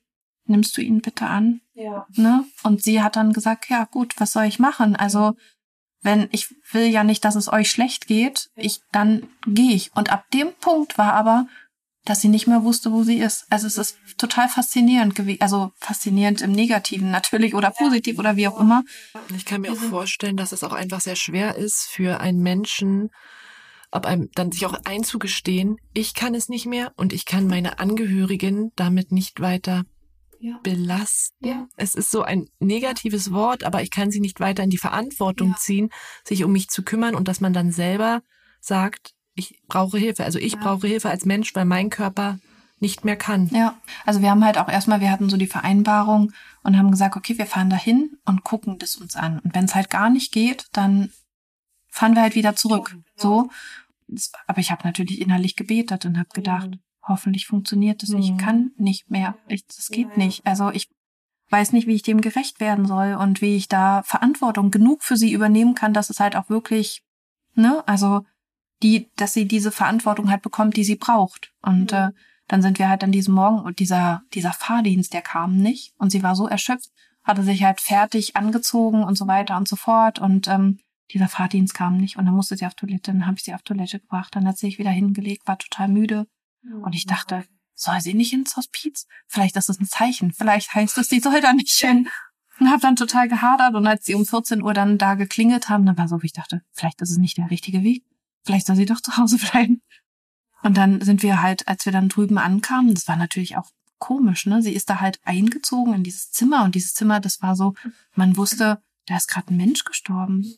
Einen Tag vorher. Das ist alles geräumt worden und das ist jetzt ihr neues Zuhause. Also es war total merkwürdig natürlich, ja. ne? Und dann habe ich halt mit ihr abgesprochen, was halt Sachen sind, die ihr wichtig sind, irgendwelche Bilder und so. Hab dann einen halben Umzug dahinter, hinterher mit Bildern an die Wand und allem und so, dass es halt persönlicher wird. Und das ist halt aber auch das Tolle. Ich habe dann halt gesagt, äh, ich kann doch jetzt hier nicht einfach alles verändern, so. Und dann haben die gesagt, doch, doch, also sie dürfen auch die Türen bekleben, so wie sie, wie sie das wollen, ne? Und dann, ähm, das ist ein Geschenk. Wirklich. Das ist auch so dann so heimisch auch so ein bisschen dann diese Wohlfühl. Ne? So ein, genau. Man weiß ja, wie das Gefühl ist, wenn man in so ein Krankenhauszimmer ja. kommt. Also keiner will freiwillig in ein Krankenhauszimmer, alleine schon, weil es da so steril ist.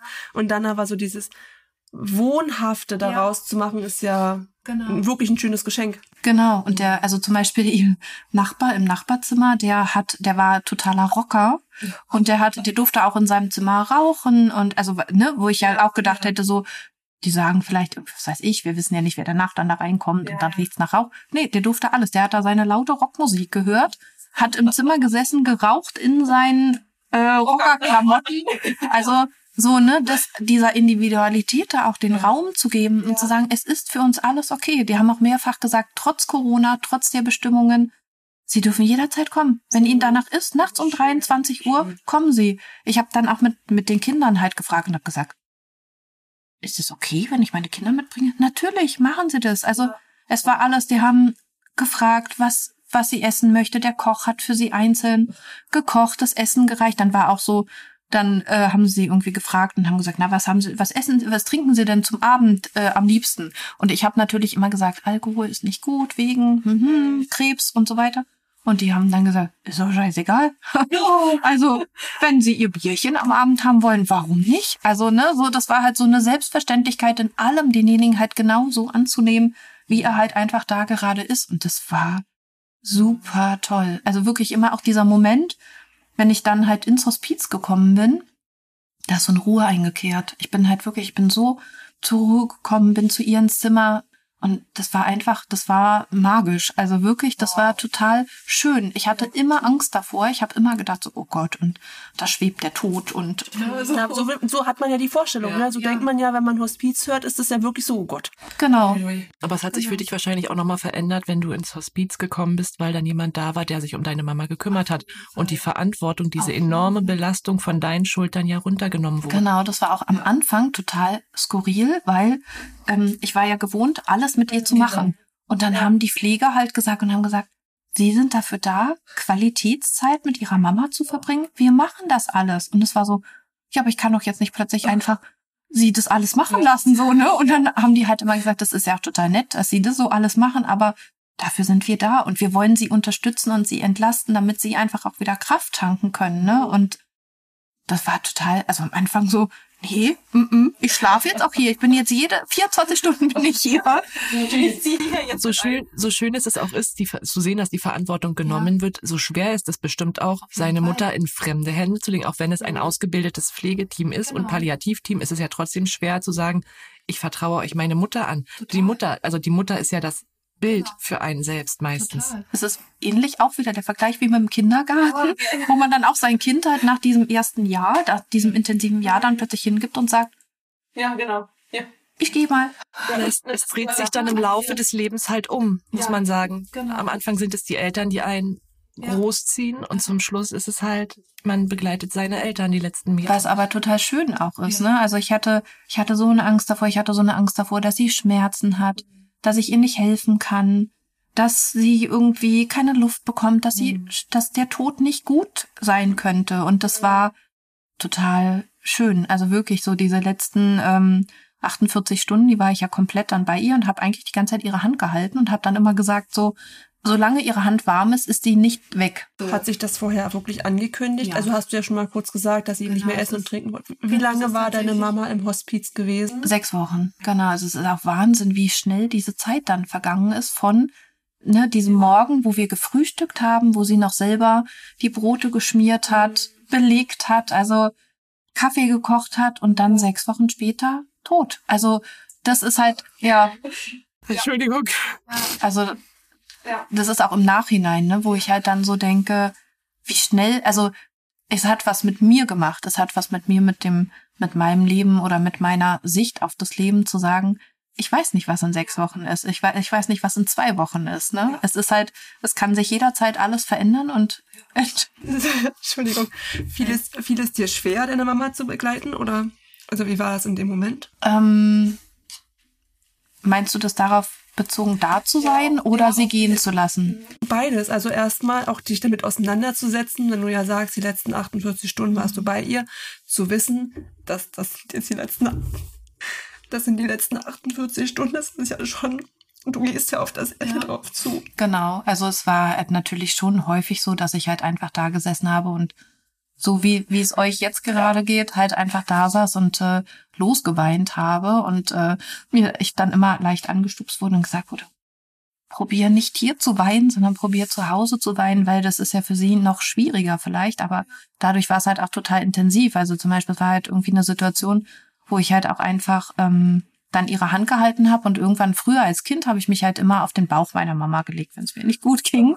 Und das habe ich in der Situation halt wieder gemacht. Also habe halt einfach meinen Kopf halt auf ihren Bauch gelegt und dann hat sie halt ihre Hand genommen und hat die auf meinen Kopf gelegt. Ne? Und war halt, äh, und das war halt so ein Mama-Moment. Also es war halt so dieses, war halt total intensiv und es war halt so, ähm, ja, es war halt ganz, ganz nah. Und ähm, irgendwie waren es so diese Abschiedsmomente. Also wir haben ja auch ganz wenig nur noch gesprochen, weil sie einfach keine Kraft mehr hatte. Aber es war dann halt so dieses, sie hat halt immer mir Hallo gesagt, wenn ich gekommen bin und immer Tschüss, wenn ich gegangen bin. Dazwischen haben wir nicht geredet, dann haben wir halt irgendwie Musik gehört oder ich habe ihr halt Musik vorgespielt oder wir waren dann halt auch zu zweit da, haben uns unterhalten mit ihr, so, ne, in dieser Konstellation. Aber ähm, das war halt immer, ich wusste halt, okay, sie ist trotzdem da. Sie hat halt einfach nur nicht mehr diese Kraft, an den Gesprächen halt so teilzunehmen und so weiter und so fort. Und was halt sehr erstaunlich war, so meine Mama war ja auch religiös, also und dann haben wir halt einen Priester geholt. Es gibt auch dieses Sterbesakrament. Der ist dann halt äh, gekommen und ähm, hat ihr dieses Sakrament halt sozusagen gegeben. Und ab dem Punkt hat sie ihren Frieden gemacht. Also dann war halt wirklich so, dann lag sie halt da und ich wusste, okay, und eigentlich hat sie halt, glaube ich, die ganze Zeit darauf gewartet, dass ich ihr sage, Mama, es ist okay, du kannst gehen. Und das konnte ich nicht. Ich konnte es ganz lange nicht und alle um mich rum haben immer gesagt, wenn es dir irgendwie möglich ist, tu ihr den Gefallen und sag ihr das. Und irgendwann einen Tag war dann halt wirklich die Situation, wo ich halt dachte, okay, jetzt. Und das war halt dann, also das war an dem Freitag, wo ich äh, dann halt ihr gesagt habe, Mama, ich möchte es eigentlich nicht, aber wenn du für dich entscheidest, du möchtest bei Papa sein, das ist okay, das war so meine Hilfestellung. Ich wusste halt, okay, sie ist dann da, wo sie sein möchte. Sie wollte halt ab dem Tod meines Papas eigentlich bei ihm sein. Und ich glaube, dieser Tumor hat ihr halt dabei geholfen, diesen Weg halt zu beschreiten irgendwie. Und ähm, genau, dann war das halt, wo ich gesagt habe, grüß Papa, passt vielleicht von da oben irgendwie auf mich auf. Und ähm, ja. Ja, und dann hat sich halt die Atmung verändert und so weiter und so fort. Also wo man dann, man merkt es tatsächlich. Also wenn man, wenn man weiß, das sind sozusagen die Anzeichen dann, ja, und äh, ich weiß halt in dieser Abschlusssituation, das war halt immer, dass ich, man sagt es ja ganz häufig, dass Menschen sterben in den Situationen, gerade wenn jemand aus dem Raum geht, ne? Einer geht, ja, geht sich einen Kaffee holen oder wie auch immer. Und äh, an diesem Morgen, ich musste ganz dringend auf Toilette. Ich musste so dringend auf Toilette und habe aber die ganze Zeit diese Hand gehalten und dachte, mm -mm. Mm und dann war, dass ich dachte, ich kann nicht ich muss. Und dann habe ich das aber nicht gesagt. Ich habe einfach ganz schnell die Hand losgelassen, bin zur Toilette, bin wieder zurück.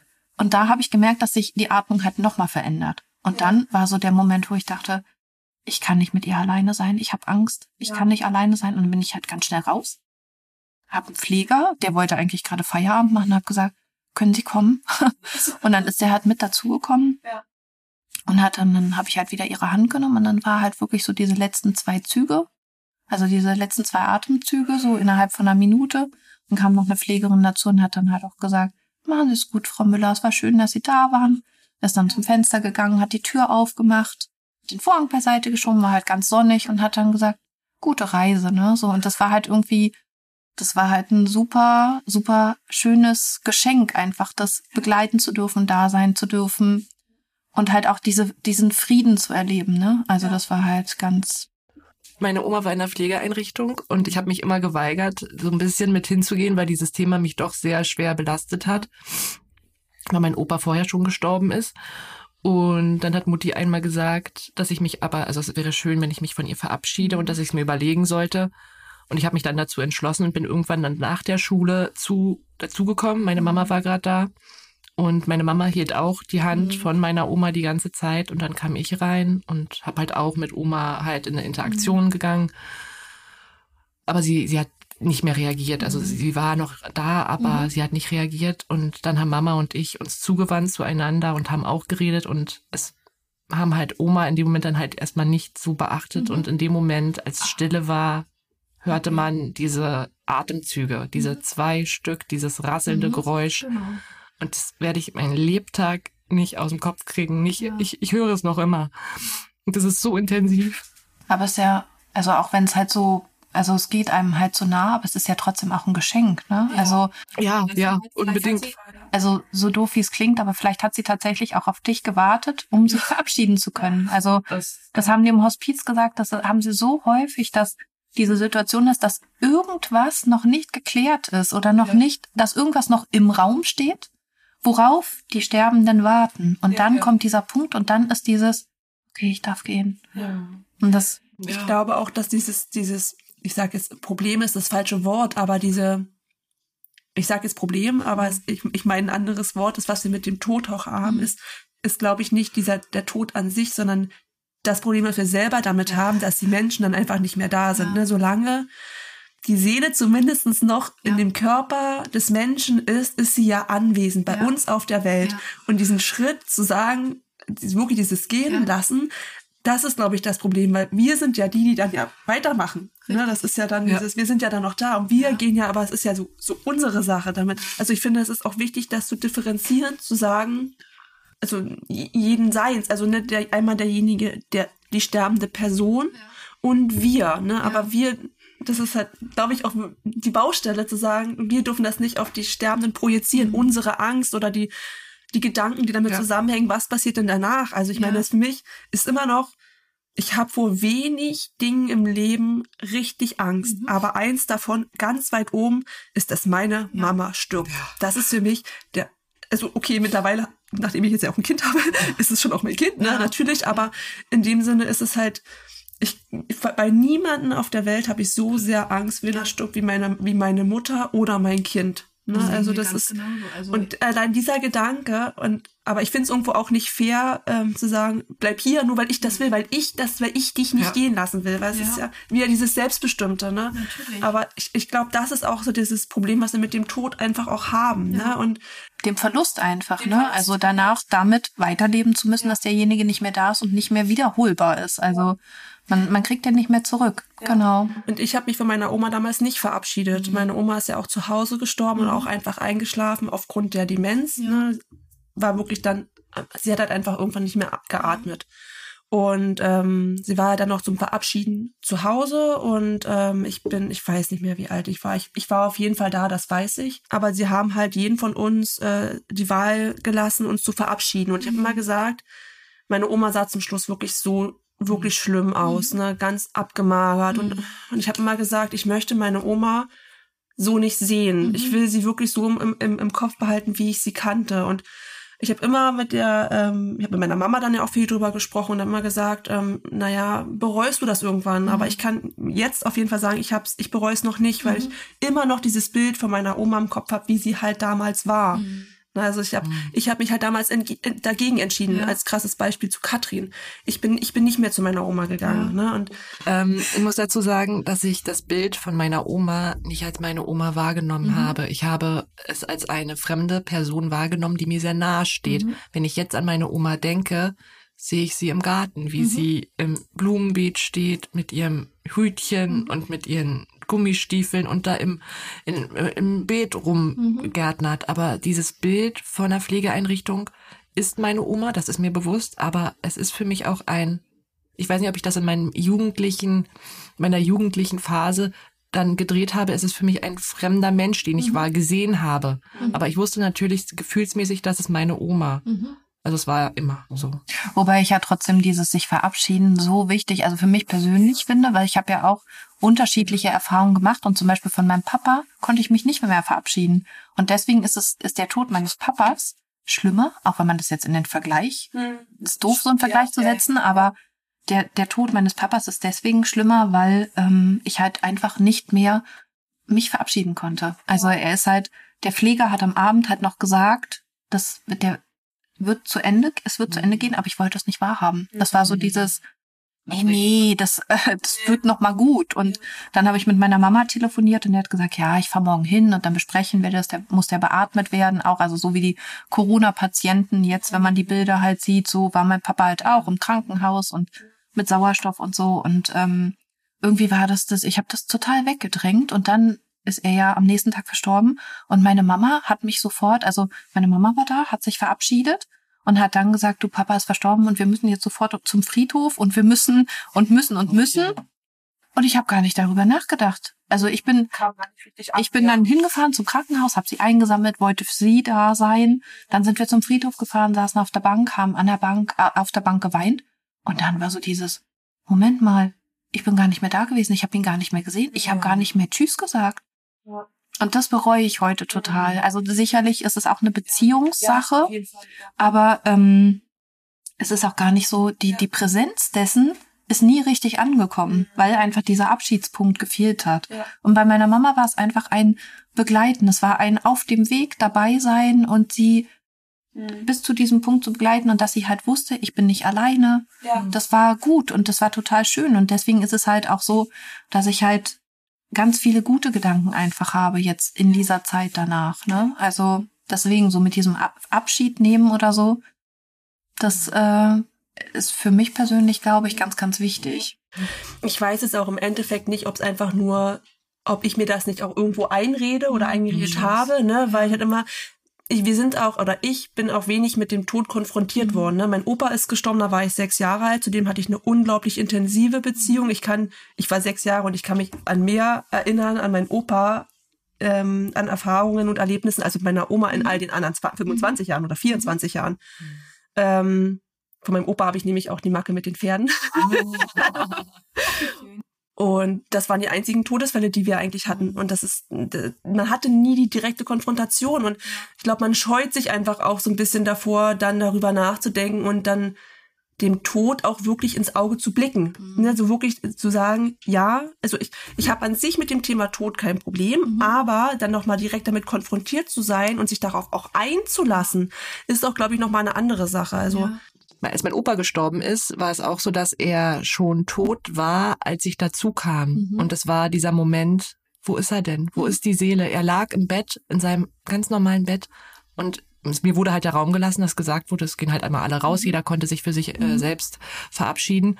Und ich saß da und ich habe ihn angeguckt und es war, er macht gleich die Augen auf. Mhm. Gleich ist er da. Gleich haut er einen frechen Spruch raus. Gleich guckt er mich mit den braunen Augen an. Gleich sagt er irgendwas oder piekst mich in die Seite. Aber ja. Das, das war nicht, aber man hat darauf gewartet und das war auf jeden Fall äh, auch ein sehr intensiver Moment, ihn auch einfach anzugucken. Es war das erste Mal für mich, dass ich mit dem Thema Tod so in Berührung gekommen bin. Mhm. Bei meiner Uroma habe ich es nicht mitbekommen, aber bei ihm und bis heute, oh, es ist, es ist nicht, wie sage ich das?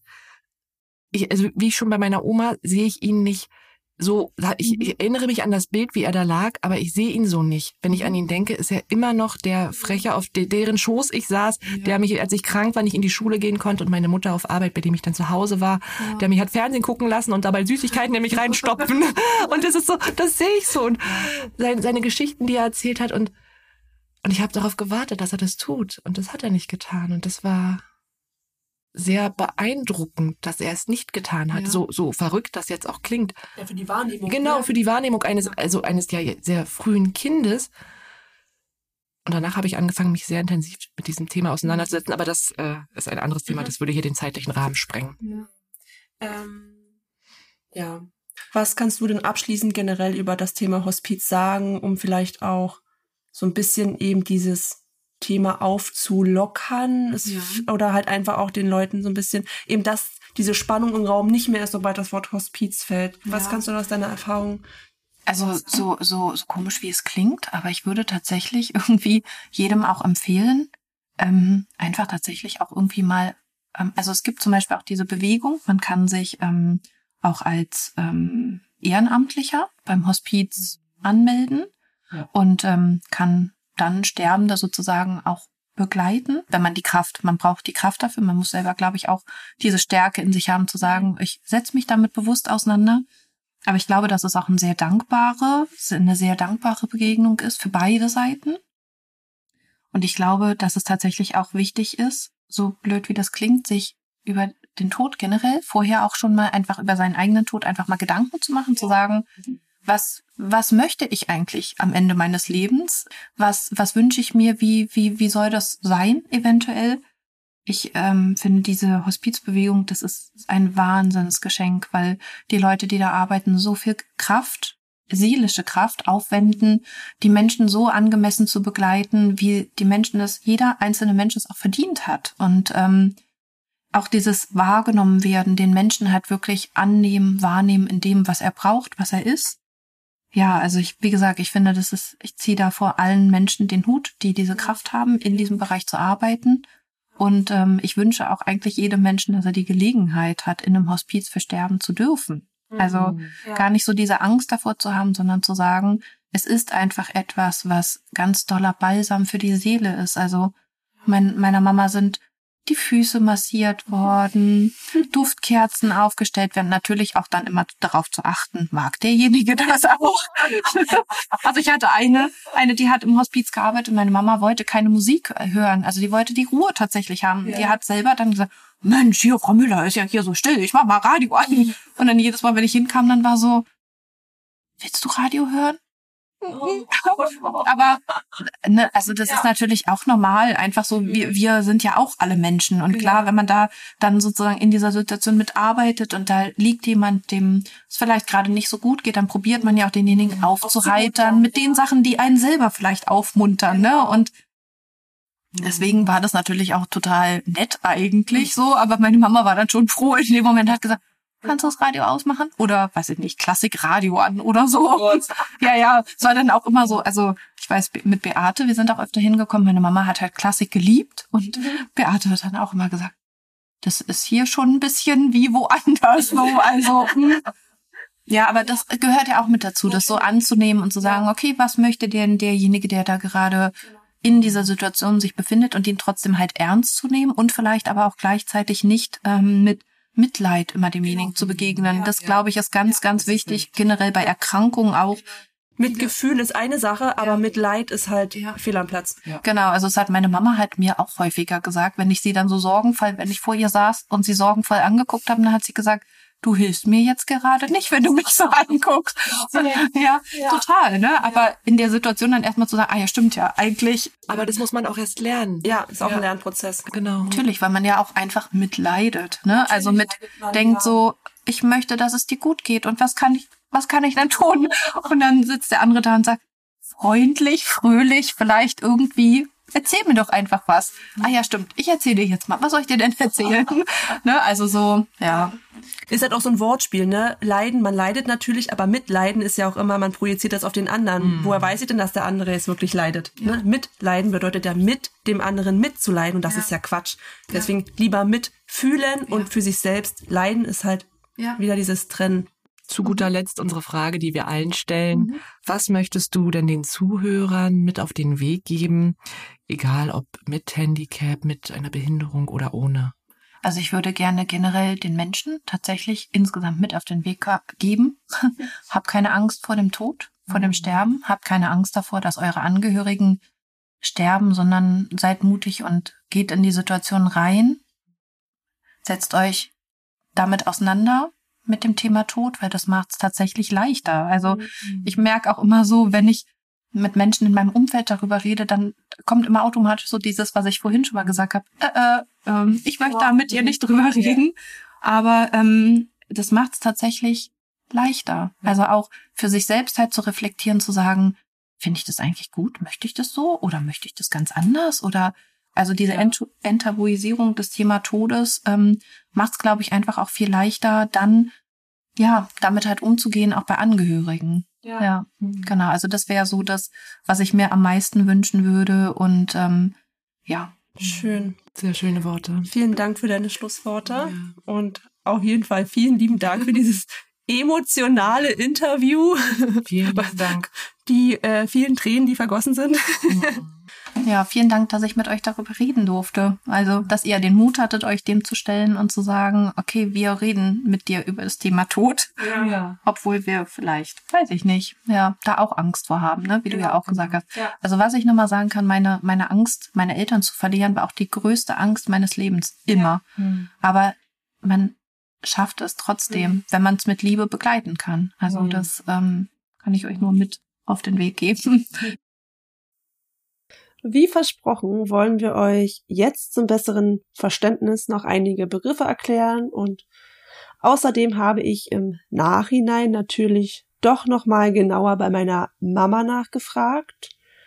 Ich will euch ja auch nichts Falsches erzählen und hatte einige Sachen ja auch nicht mehr ganz so in Erinnerung, aber ja.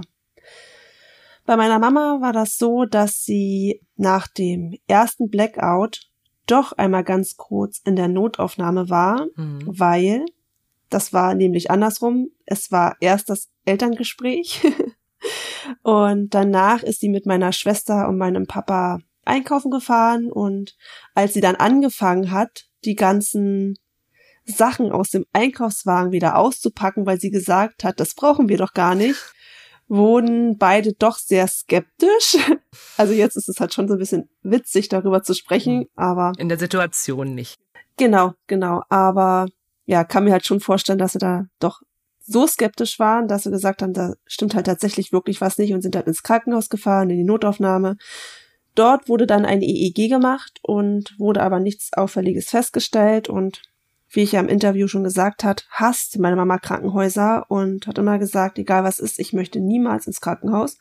Also haben sie sie wieder mitgenommen. Mhm. Und Mama hat mir im Nachhinein noch erklärt, dass in der Regel vor so einem Blackout äh, ein bis zwei Stunden Erinnerungen fehlen.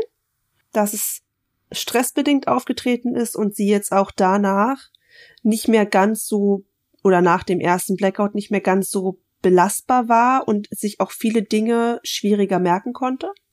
Sie hat es teilweise jetzt immer noch, aber mhm. merkt es vorher und kann sich so ein bisschen selbst aus den Situationen halt rausholen und hat sich da, ja, ich nenne es jetzt mal wie so eine Art Hilfeübung gesucht, wie sie halt sich da rausholt.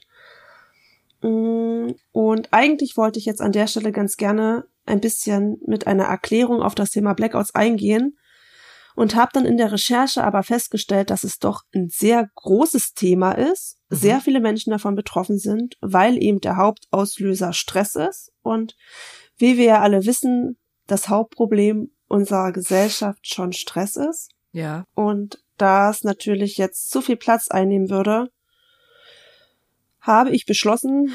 Haben wir beschlossen. haben wir beschlossen, dass wir dem Thema ja eine eigene Folge widmen werden und uns meine Mama dazu ins Gespräch holen und auch mit einem Arzt ein Interview führen werden, wo wir darüber sprechen, weil wir hier durch die Recherche dann halt gemerkt haben, dass es auch ein sehr großes Tabuthema ist und ja, wir das sehr gerne auch hier nochmal neu genauer beleuchten wollen. Ja, aber erstmal muss ich sagen, dass ich selber echt geschockt war davon. Ich wusste das vorher auch nicht und habe das im Interview auch erst erfahren. Jedenfalls erinnere ich mich nicht daran, dass du mir das schon mal erzählt hattest und fand es wirklich möglich. Er hatte wirklich auch Gänsehaut. Also das ist schon ja. sehr unheimlich, wenn man dann noch einfach nicht mehr weiß bei den Blackouts, was ist zwei Stunden vorher auch passiert. Also Krass. Ja, da sieht man ja alleine, dass hm. die Tatsache, dass du es im Interview das erste Mal gehört hast, ohne dass wir es bewusst tabuisieren, ja. haben wir da einfach nie drüber gesprochen. Genau. Das ist ja das beste Beispiel dafür, dass man über sowas irgendwie auch nicht spricht, aber es ja doch sehr häufig vorkommt. Leider Gottes. Ja gut, aber jetzt kommen wir zu den Begriffen. Und zwar sind ja verschiedene Begriffe im Interview gefallen und darunter gehört auch die Altersepilepsie. Und die Altersepilepsie ist die dritthäufigste Krankheit unseres Nervensystems im Alter. Nach Demenz bzw. Alzheimer und Schlaganfällen. Und mit zunehmender Lebenserwartung der Bevölkerung und natürlich auch Verbesserung unserer Medizin hat die Anzahl der Erkrankungen zugenommen. Dazu gehört auch Verwirrtheit, Sprachstörungen, Gedächtnisverlust und kurze Abwesenheitszustände können im Alter auch auf eine unerkannte Epilepsie zurückgehen. Ist mhm. total spannend, wusste ich so nicht. Mhm, ich auch nicht. Mhm. Und bei der Epilepsie gibt es zwei Formen, darüber wurde auch kurz gesprochen, und zwar einmal die generalisierte Epilepsie und die generelle die generalisierte Epilepsie ist ein epileptischer Anfall, ähm, die verlaufen stets unter Beteiligung beider Großgehirnhälften. Sie werden in motorischer und nicht motorischer, motorische Anfälle unterteilt. Und dann gibt es noch die fokale Epilepsie, die ähm, ist nicht unbedingt notwendigerweise mit Bewusstseinsstörungen verbunden, sondern können sich auch bei vollem und normalem Bewusstsein ereignen. Ach krass. Und dann wollen wir natürlich auch noch auf das Wort Stigma kommen. Wissen wahrscheinlich einige, aber wir wollen es trotzdem noch mal näher beleuchten. Ein Stigma ist eine unerwünschte Andersheit gegenüber dem, was man eigentlich erwartet hätte. Und dann gibt es noch den Begriff Rezidiv. Habe ich auch noch nicht so oft ausgesprochen. Und ein Rezidiv ist das Wiederauftreten einer Krankheit oder psychischen Störung, die man eigentlich für beendet erklärt hatte. Genau. Ja, na, viele Begriffe mag ja sein, dass viele das vielleicht auch kennen, aber viele hm. kennen es halt nicht. Also ich muss auch zu vielen Begriffen immer so ein bisschen nachforschen und wir wollen es ja zugänglich für alle Zuhörer machen. Deswegen, bevor jeder jetzt googelt, haben wir es einfach einmal kurz erklärt. Genau. Also deswegen ist es auch ganz wichtig, dass man darüber auch nochmal spricht, weil es halt auch ein großes, äh, einen großen Teil im Interview natürlich auch einnimmt. Mhm. Am Ende dieser Folge wollen wir auch natürlich nochmal ganz kurz auf das Hospiz zu sprechen kommen, was ja im Interview Hauptthema war. Und zwar mhm. ist das das Rikam Hospiz in Berlin. Hat ja die Siri auch schon öfter gesagt und wollen uns an der Stelle auch aus tiefstem Herzen bei Siri bedanken, dass sie das natürlich auch alles so offen erklärt hat. Und Mhm. auch bei dem Rikam Hospiz selbst im Vorab schon mal bedanken, da wir euch nämlich ja, mitteilen dürfen, dass die Mitwirkenden dort ähm, so freundlich sind oder so freundlich waren und uns eingeladen haben, wenn die ganze Corona-Pandemielage sich beruhigt hat, uns dort die Arbeit vor Ort mal genauer anzuschauen, mit den Mitarbeitern zu sprechen und euch dieses große Thema doch nochmal näher zu bringen und ein bisschen greifbarer zu machen, ohne dass einfach jeder immer in direkten Kontakt mit einem Hospiz steht und sind da sehr, sehr, sehr dankbar dafür, dass das Rikam Hospiz dazu bereit ist und ja, wollen auf jeden Fall an der Stelle da ein ganz, ganz großes Dankeschön aussprechen. Hm, auf jeden Fall. Also ich freue mich auch schon sehr auf dieses Interview und auf das Zusammentreffen da näher, das zu beleuchten zu dürfen. Ich gehe momentan noch mit gemischten Gefühlen daran, aber ja, ich bin interessiert, aber ich gehe da auch mit großem Respekt dran, muss ich ehrlich sagen. Es ist wichtig, damit wir als Gesellschaft es nicht tabuisieren. Ganz genau. Ganz genau. So, jetzt sind wir auch schon am Ende angekommen und natürlich verlinken wir euch die Seite zu dem Hospiz und die Kontaktmöglichkeiten zu unserer lieben Siri in unseren Show Notes. Und wie immer findet ihr auch unsere Profile dort, falls ihr wissen wollt, wer hinter den sympathischen Stimmen steckt. genau. Wir würden uns natürlich auch wie immer freuen, wenn ihr uns bei Fragen kontaktiert, fleißig unseren Podcast teilt und uns auf Social Media folgt, damit ihr nichts verpasst, was so zwischen uns abgeht.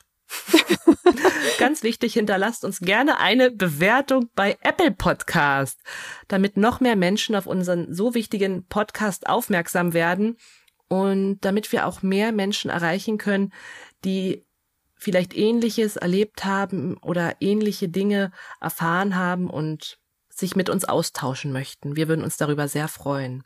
Wer ebenfalls seine Geschichte erzählen möchte, ist auch natürlich herzlich eingeladen, uns zu kontaktieren, um auch Gast in unserer Folge zu werden. Das geht selbstverständlich auch anonym, wenn ihr denn nicht selbst im Podcast genannt werden wollt. Genau. Ansonsten schaut doch auch gerne auf unserer Seite www.zeitgeist-der-inklusion.de vorbei. Dort befinden sich alle Folgen in Skriptform. Wir müssen das ein bisschen mehr bewerben, weil wir das natürlich alles bestmöglich barrierefrei gestalten wollen. Wenn ihr also jemanden kennt, der jemanden kennt, der gehörlos ist, dann gebt doch bitte diese Info sehr gerne weiter. Das würde uns unglaublich voll freuen, dass auch ja, jeder da mit dran teilhaben kann. Das ist ja natürlich auch ein großes Mhm. Ziel von uns, dass viel Teilhabe ermöglicht wird und da zählt natürlich auch die visuelle Barrierefreiheit mit dazu. Wenn ihr Verbesserungsvorschläge habt, dann sind wir sehr dankbar, wenn ihr uns diese mitteilen würdet. Hm. Bevor wir uns jetzt auch endgültig verabschieden, wollen wir euch noch eine kleine äh, Neuigkeit mitteilen. Und zwar gibt es ab sofort bei Facebook eine Gruppe begleitend zu unserem Podcast, die nennt sich Inklusionstalk. Surprise, surprise. Darunter findet ihr das auch und ihr seid alle dazu eingeladen, äh, ja, unserer Gruppe beizutreten.